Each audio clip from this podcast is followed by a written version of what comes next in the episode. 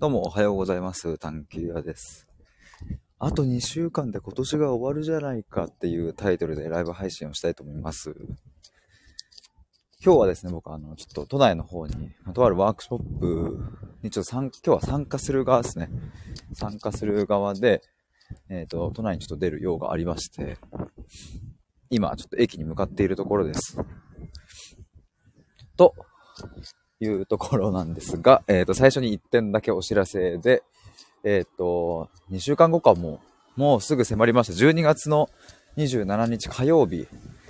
の夜9時からですね、あべやべやべやべ、夜9時から、えっ、と、オンライン対話会、えその名も、芋づる対話会というのを開催します。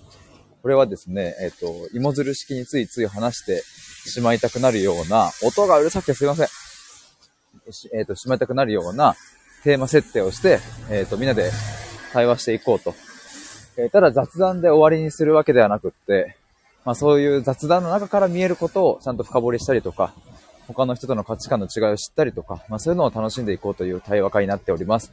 えー僕とキラリンさんとカシミヤヨウさんの3人で、えー対話、対話会を開きます。で、オンラインで Zoom を使って、えーみんなで話します。参加費が1000円で、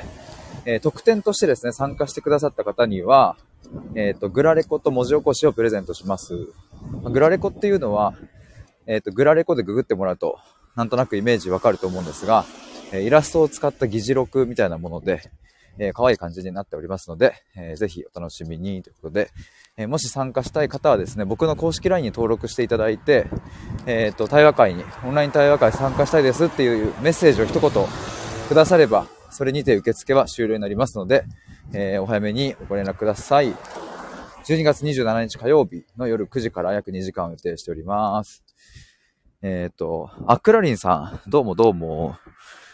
おはようございます。えーちょうどアーカイブ聞いてました。あ、マジっすか？ありがとうございます。あれ、昨日の、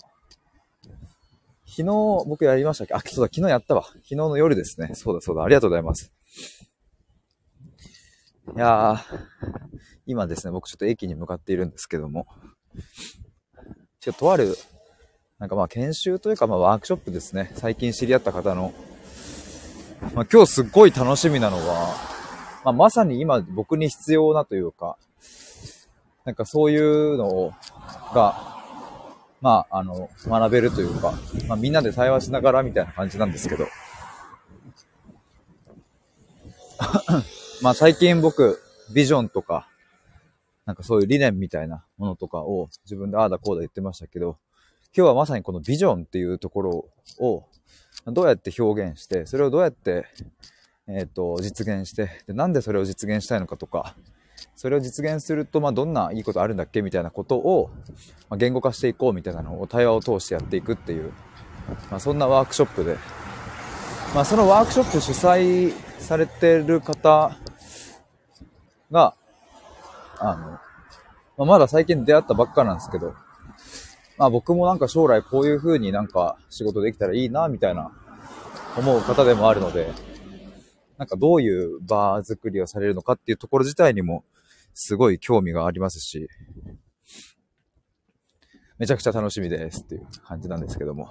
あと2週間で今年が終わるじゃないかっていうテーマにしたんですが、あの、特に、あの、はい、それ以外は何にも終わっちゃうねっていう のをタイトルに込めたんですけども、早いですね。いや、本当ですね、とクラリさん。ね、もうあと2週間ですよ。いやー、まあ、毎年この時期になると、あっという間だったねって、口を揃えて皆さん言うと思うんですけど、逆ってあるんですかね長かったな、今年、みたいな。やっと終わるじゃん、みたいな。そっちの感覚がある人とかも、なんかぜひ知りたいですね。なんでそう思うのかみたいな。クラリンさん、運転中、あ、お気をつけて。家に着いたらゆっくり聞きました。ありがとうございます。お気をつけて。いやー、どうなんだろうな。やっぱ皆さんあれですかね。この時期になると、早かったな、今年もっていう。そっちの意識のが強くなるんですかね。もし今アーカイブお聞きの方で、いや、今年はマジで長かったという方がいらっしゃったら、ぜひちょっと、あの、その理由を添えてメッセージください。めっちゃ知りたいっす。そういうの。なんかね、僕はなんやかんやでね、毎年毎年、あのー、なんだろうね、あの、その、この、年の瀬暮れの時期になると、うわ、もう1年間みたいな、早すぎじゃね？今年みたいなことを、まあ、ずっと言い続けてるような気がするんですけどね。まあ、特に、特に今年は早く感じたっすね。特に。ああ、まあ前もちょっと言いましたけどね、この前母の一周期が終わったんですけども、あ、もう一年かみたいな。だからなんか、なんだろうな、その、しかもちょうど去年の12月6日に亡くなったので、なんかその、ちゃんとね、あの、日にちも、そっから起点で考えるから、まあ、明確に1年っていうのがもうなんか、早い、めっちゃ早く感じたですね。それまでの毎年はこうなんとなく、あ、もう12月か、みたいな感じでしたけどね。それがね、もうちょっと、あの、明確にその日があるから、だからもう本当にあっという間、もうあっという間。もうあっという間っていうのはこのことかっていう。本当あって言ったらもうなんか終わってたんだよね。すごいですね。あっという間っていう言葉を考えた日本人天才ですね。あって。まあ、あいうえを、一番最初のあですからね。いや、本当に、あっという間ですよ。だからなんかね、あの、不思議な気分というか、いやー、でも本当2023年、あ、なんか今ふと思いつきだ。ふと思いついたんですけども、このタイミング、どこで今思いついたんだろう？自分でもよくわかんないですけども、2023年って言ったらなんかふと思いついたんだわ。なんか、年始なんかやりたいな。年始も対話会やろうかな。なんかね、年始、年始対話会やるか、オンラインで。年始だから、そうだな。まあ今年1年、今年とかも2023年を、うん、どうしよう。どんな年にしたいかみたいなのもありかな。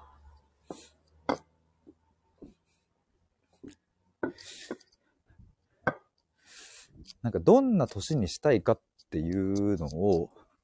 言葉にして、うん、それを深掘りする回とかやりたいな。あ、いいな。それやろうかな。なんか今思いつきましたわ。なんかその、直感で、直感的に今年こうしたいなみたいな。例えばなんだろうな。まあ僕だったら、うん。ま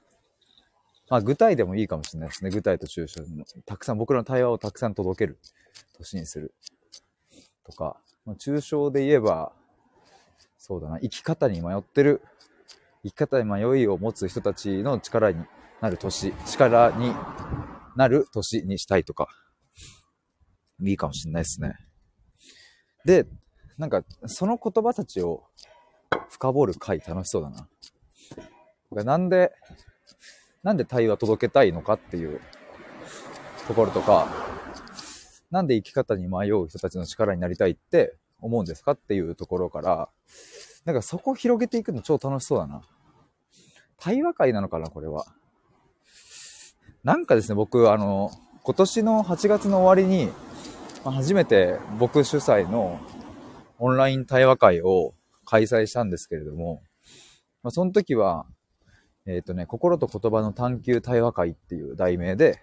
えー、テーマは生きる意味について考えるっていうテーマで、えー、10人の皆さんと、まあ、ズームを通してですね、対話会をしたんですよ。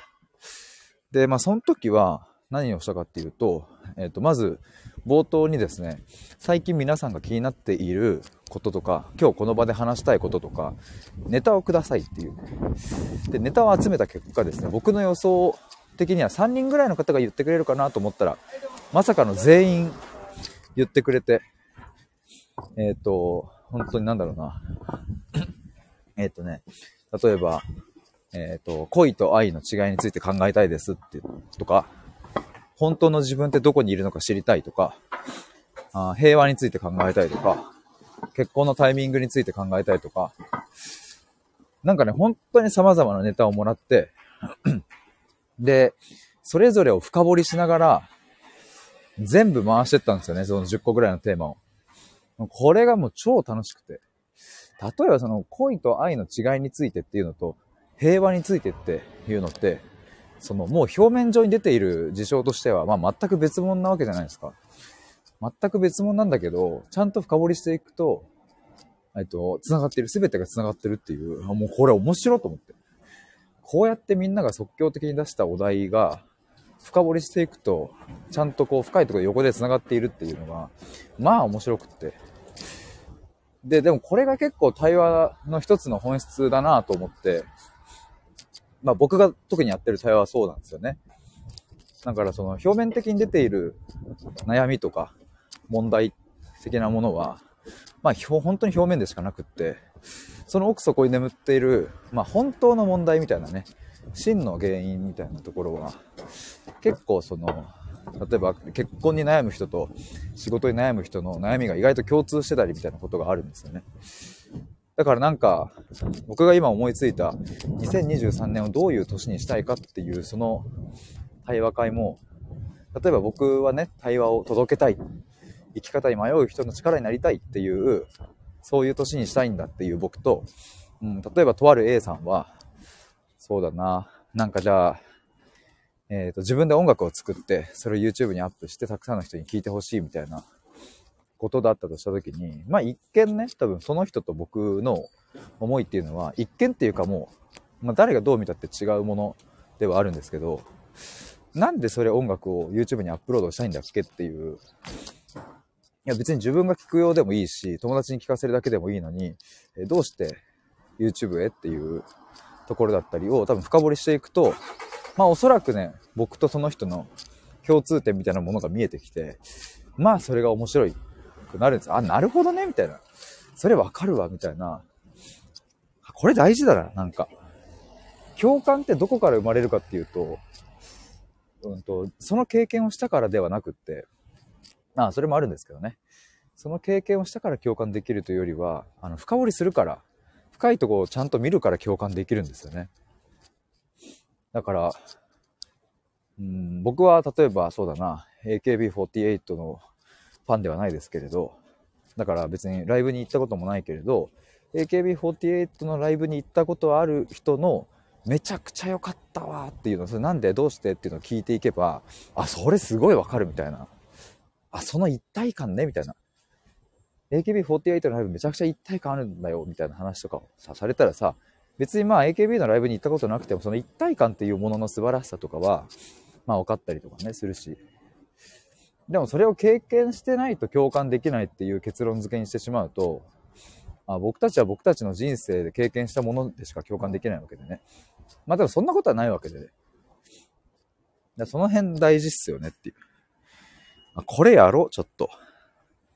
あ、そして電車の時間がもう迫っているじゃないか。ということで、皆さんありがとうございました。ちょっと僕はね、また電車危ね危ね。以上で終わりになります。潜って聞いていただいた皆さんもありがとうございました。ではでは、お疲れ様です。